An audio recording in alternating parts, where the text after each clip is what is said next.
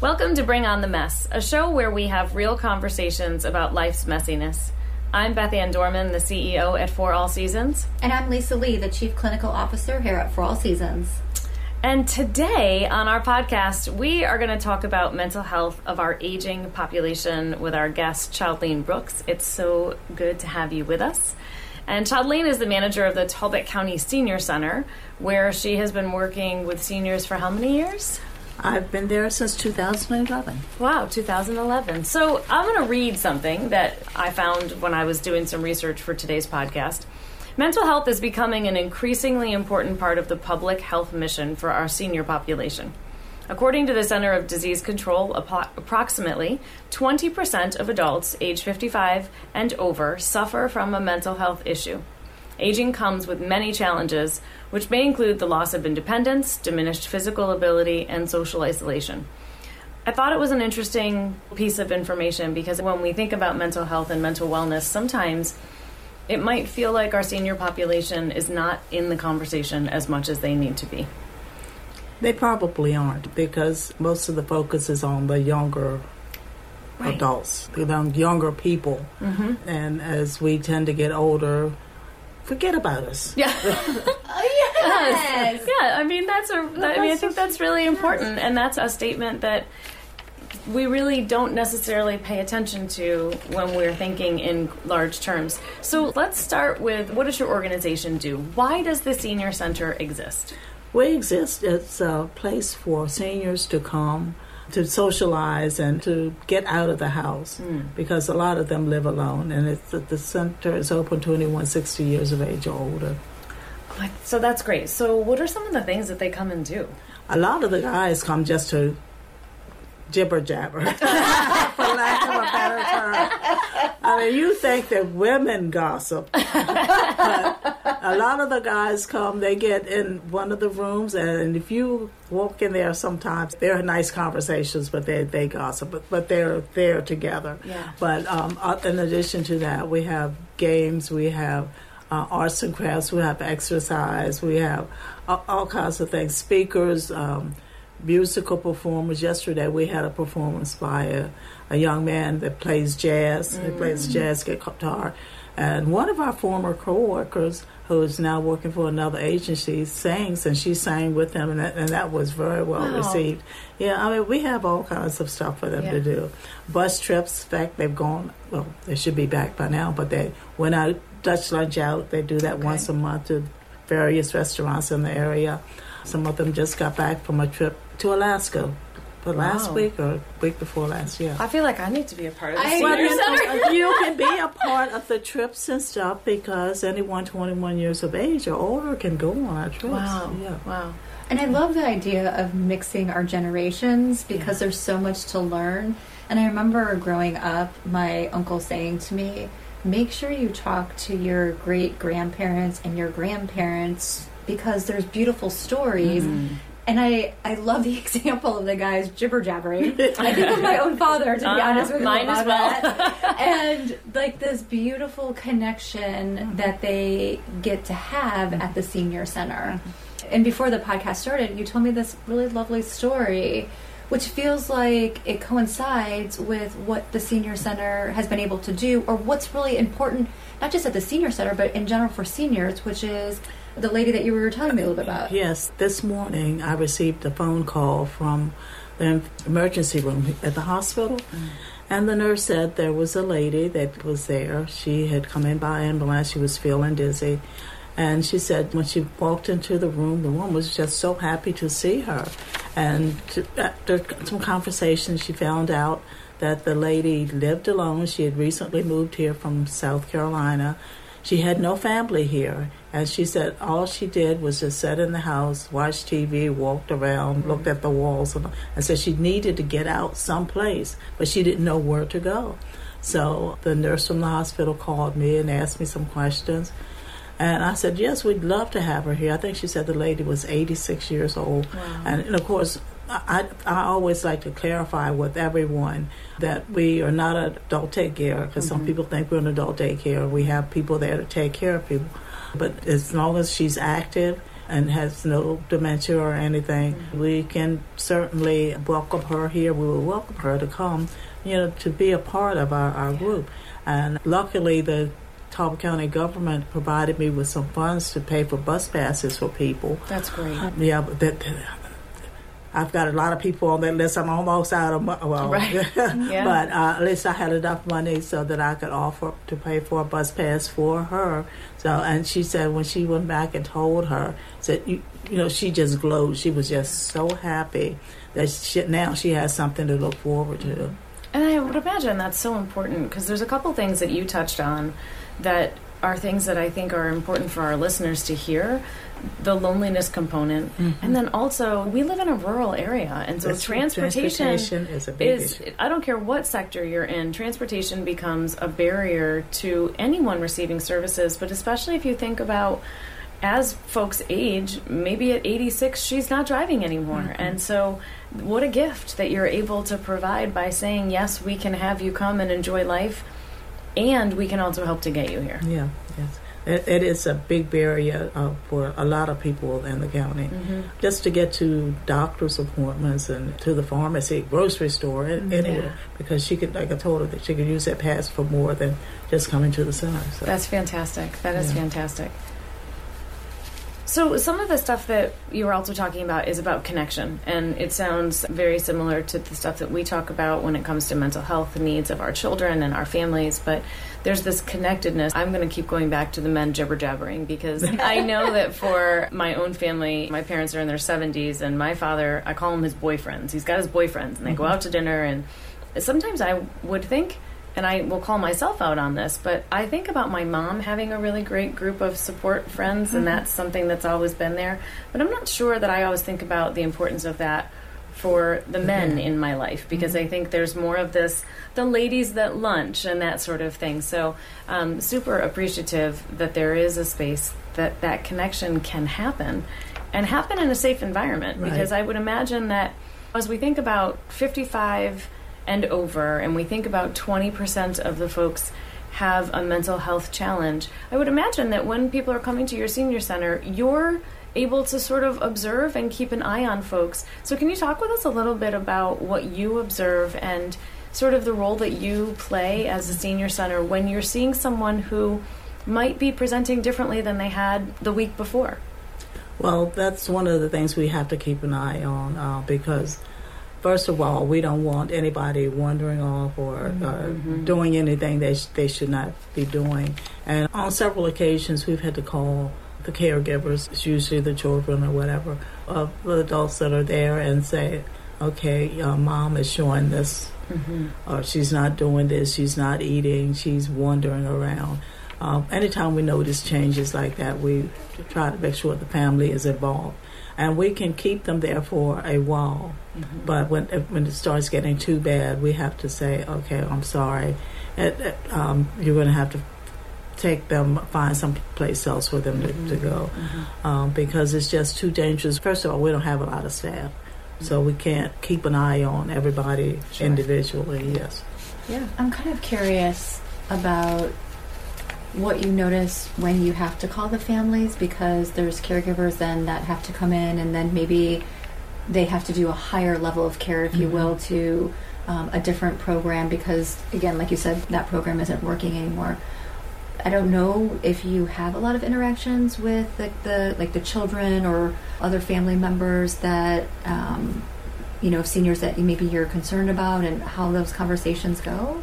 Well, in most cases, they go really well because I, I think in lots of cases they have noticed some changes in, in them as, mm-hmm. as well. Unless it's a family member that doesn't live here, Right. it's, it's easy to explain to them. We have to kind of have to guide them through a lot of things. Thank God we have a, a SHIP coordinator that can help them find some resources to mm-hmm. help pay for in-home care or things like that. It's not easy, especially if you're not prepared for that. Um, it's not easy at all to come up with the funding, come, even come up with the ideas. Where do I begin? Uh, a few weeks ago, I had a, a young lady bring her father in, and um, they had put his wife in long-term care, and even though he was going out, they didn't feel like he was getting out enough. So she said, "Okay, I need something for Dad to do. I need." Can you give us a list of resources of things that are available mm-hmm. here, and not necessarily here in the county? He, luckily, he drives, mm-hmm. so we put together a list of things that were going on, and and mm-hmm. and he's been back to our center. He goes to St. Michaels to the center there, and I think he said he playing pickleball. He's doing something else. Everybody's playing pickleball. but but you know it's good to see that he's listening to some of the things that we talked about. What a gift you are to the community and the senior population because there's so many times where we will be a part of a conversation, whether it's medical, whether it's physical ailments, where people just are just struggling to figure out how to navigate a mm-hmm. system. And I think we all fall into that as daughters and as caregivers, as colleagues, as friends. Sometimes we know that it is difficult to navigate the system. And I'm really picturing you as like a cruise director and being able to say, here's how we can take care of this piece the physical health, the mental health. Those are the pieces that there's a lot of opportunities to connect mm-hmm. with the community if you know that stuff exists. And, and one of the good things about Talbot County, there's a group that meets quarterly. It's, it's a group of providers of mm-hmm. different different providers, not just doctors and uh, not no doctors because they don't have the time, but you know the medical professions and whatever. They meet, they discuss what they do. We have a, a different speaker every time, and you get to know. Okay, I can't do this, but Lisa Yeah. has the resources to do Right. it, or Beth Ann can do this. You Yeah, know, yeah. Uh, and you, you you get to meet different people that are able to help out, and that's a, that's a blessing. That's phenomenal. Yeah. That's phenomenal. when you talk about resources, and I do agree that it is a blessing to have that as a resource, do you notice that there's referrals for mental health, physical health, if you see one more than the other, or if they coincide with each other? That's a good question. No, I'm not sure about that. Well, I, the part of what I'm thinking is so as a clinician, I'm thinking if somebody comes in and maybe they're presenting with symptoms of depression, so mm-hmm. they're having a hard time sleeping or they're irritable or loss of appetite, any of those like physical symptoms, is it because maybe I can't get around and do the usual activities that I used to be able to, or maybe I'm a little bit more isolated than I used to be. I guess maybe in your experience, maybe this is a better way to ask this question, but in your experience, do you see that possibly they go hand in hand, that those those components? They do go hand in hand. Yes, um, uh, a, a lot of people when they start declining, for lack of a better term, they don't eat. They don't take their medications. They roam around. They'd rather sit in the chair and watch TV or, or whatever, unless somebody is there to intercede to, to say, okay, mom, I think we need to get you to a, a doctor or, or a mental health specialist or someplace where you can get get di- diagnosed, because a lot of it is is just depression uh, that's causing them to decline because they are not getting out and doing anything. I feel like that's a huge nugget Yeah. that if for, for instance if somebody's not at the senior center or because there's people who might listen that are in different counties or states that if they're not at a senior center that little nugget feels important if you notice a decline or a change or observe something in a senior whether it's your parent or a neighbor there's something to be done about that Right, right. that we can intervene and that intervention could be helpful because it might be as simple as getting them to a mental health provider, a senior center, a doctor to get them back on track. Mm-hmm. But left alone, that there's more of a chance, possibly, that they sit in that place of decline. Mm-hmm. Yeah. And one of the things that I'm thinking as you're both talking is that we touched a little bit earlier on the fact that you have eyes on folks and so you mm-hmm. can notice that shift and what what's important is that there's also like a third party observation that mm-hmm. kind of comes in too. So I as a daughter might not be able to recognize that my parent is declining, but the mm-hmm. senior center staff might see something different. Because I imagine there's also a bit of sort of mourning and grief that comes when a senior is aging and things are starting to maybe peel off in a different way. I know that my father's best friend, who he has been friends with for years, was just put into a nursing home. Mm. And it's been a really hard process to have my dad readjust to not having the phone ring five or six times a day because they talked on the phone all the time. Um, and so I think there's a grieving process, there I would is, imagine, right. that we have to also pay attention to. That's true. And your father may be thinking, okay, him now, when is it going to be right, my turn? Right, yeah, right. yeah. Especially if it's somebody that you're really close to, mm-hmm. and and if they're uh, aging, it's like okay, well, I notice an extra pain or. Or, or something something that makes them think that they're declining. Right. Uh, I can't remember what I did. Or, I came in the kitchen to do mm-hmm. things like that, mm-hmm. and and that will make you think, oh gosh, I guess I might be next. And that's such an important point because I'm sure at the age of 20, maybe that same thought didn't resonate the same way it does at the age of 70 when you're watching.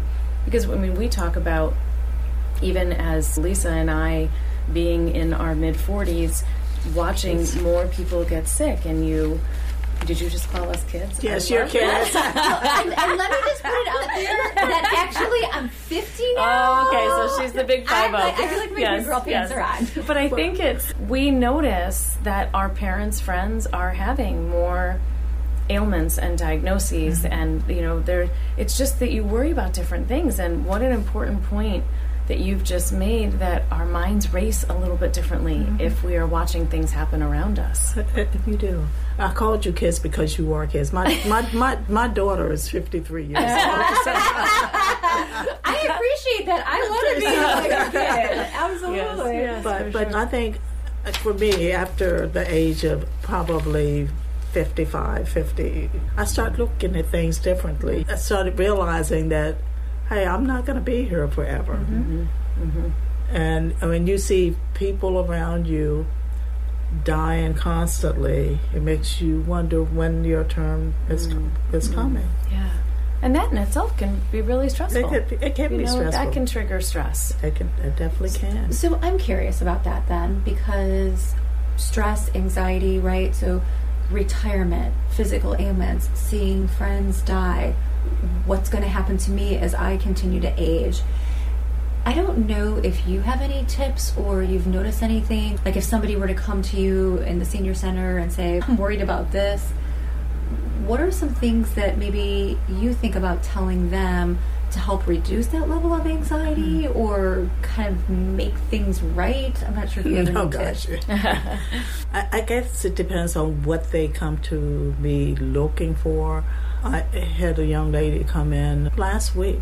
She had retired and she came in, she said, Can I join the senior center? And I said, no, How old are you? She said, I'm 55. I said, No, you're too young. Uh-huh. She said, But I've retired. I can't stand sitting home doing nothing. Mm-hmm. I said, Okay, I'll make a deal with you. You can be one of our volunteers. That way you can come and enjoy mm-hmm. and, and, mm-hmm. and, do all that. But finding something for people to do, mm-hmm. it doesn't have to be working five days a week, it doesn't have to be working eight hours a day but something for them to do for at least a couple of hours a day. If they just want to get out and go to the gym, or if they just want to go out and sit in the park and look, they need to get out of the house and find something to do. That that's number one with me.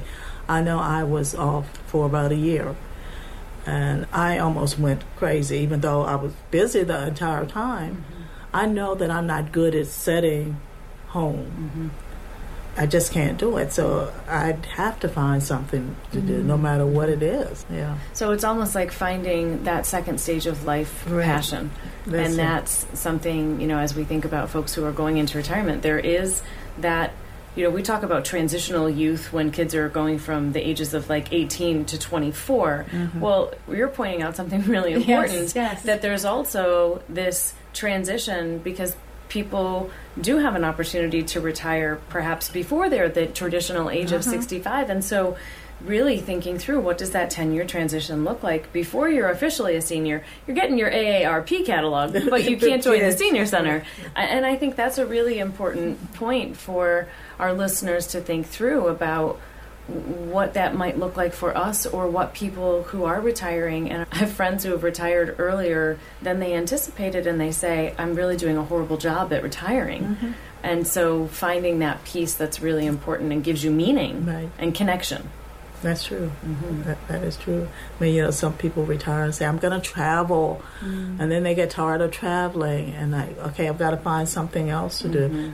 I mean, I love to travel too, but I could not spend a whole year just traveling from place to place. First of all, I couldn't afford it. Right. right, right. that retirement is only going so far. Right. but you, you really have to have something meaningful to do. And the other thing is, there needs to be somebody around to help motivate you, whether it's family or a friend or uh, a church member or someone. You got so many people that live alone. They don't have anybody to check on them, Mm-hmm. and that that's not good. That, that is not good. And I don't know whether it's their fault because it's something they may have done to offend family, a friend, or church, or they just never got involved with any organizations, you know, or they don't have any family around. But to me, they need to have someone check in periodically. Mm-hmm. If it's no more than once a week, Right. because um, anything can happen. Mm-hmm. Mm-hmm.